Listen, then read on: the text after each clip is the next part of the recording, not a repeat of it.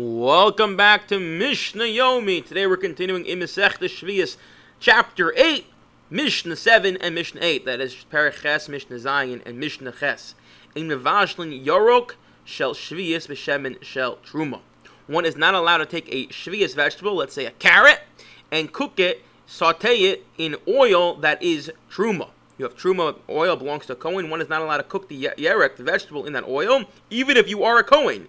And the reason for that is, is actually two reasons. One reason is because we have a concern that in the event that this oil becomes tame, so then you must uh, get rid of, throw out the entire yerek, everything, because now the, that the yerek has cooked in the oil, it's suffused with truma oil, and you can't extract it. So now, if the oil becomes tummy, the yerek will become tummy as well, impure as well, and impure truma must be burned. So essentially, you are creating a situation unnecessarily where there's a very strong potential, or there is a potential, that this yerek, which would have been consumed normally, all good and well, now is going to have to be burned, and you're destroying Perish Shvigas un- unwantingly. This is one way of understanding the Mishnah. The other way of understanding the Mishnah is actually the opposite opposite way. Not that we're concerned about the Shvias, but we're concerned about the Truma. We're concerned that, as we know, once Shas Biur hits, this this uh, carrot's going to have to be destroyed. And if you destroy the carrot, you're going to destroy the truma, which is in it as well, the truma oil in it as well. And now you're going to become you're going to be mafsid truma. You're going to be destroying truma, something also we don't want to do. So however you slice it, however you slice it, this Mishnah is essentially telling us one can't cook a yerek uh, vegetable in truma oil either because we're concerned that we're going to end up being tame the oil and then the yerek is going to have to go in the garbage and we're, we're getting rid of shvias unnecessarily or because the, once we have to get rid of the shvias then the oil is going to have to go out with it and we're destroying truma again unnecessarily we don't want to become apostle. Again, is the oil or the shvias? That's two ways to understand the Mishnah. Rav Shimon Matir, Rav Shimon says no, it's okay. Essentially, it seems like he's saying Right now it's okay, so maybe sometime in the future, sometime in the future it's going to be a problem. But we're not. We're, let's not focus on that now. Let's focus on the focus on the here and the now.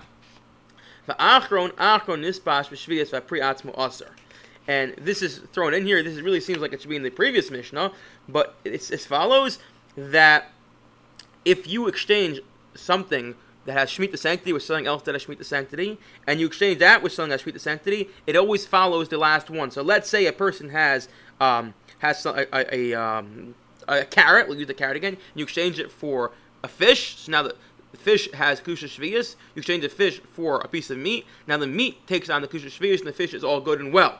So it always goes after the last one, except a atzmas, but the pri always is going to keep its kedusha shvius sanctity, and therefore it's going to be forbidden out shvius.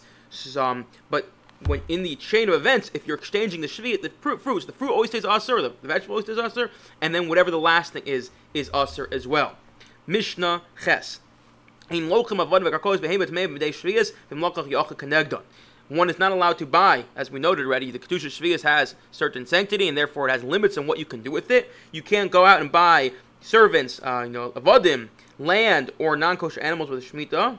And if you do, then you have to set aside money equal to the amount of money that you spend on the avodim and the and the behemoth tomatoes, the karkos, etc.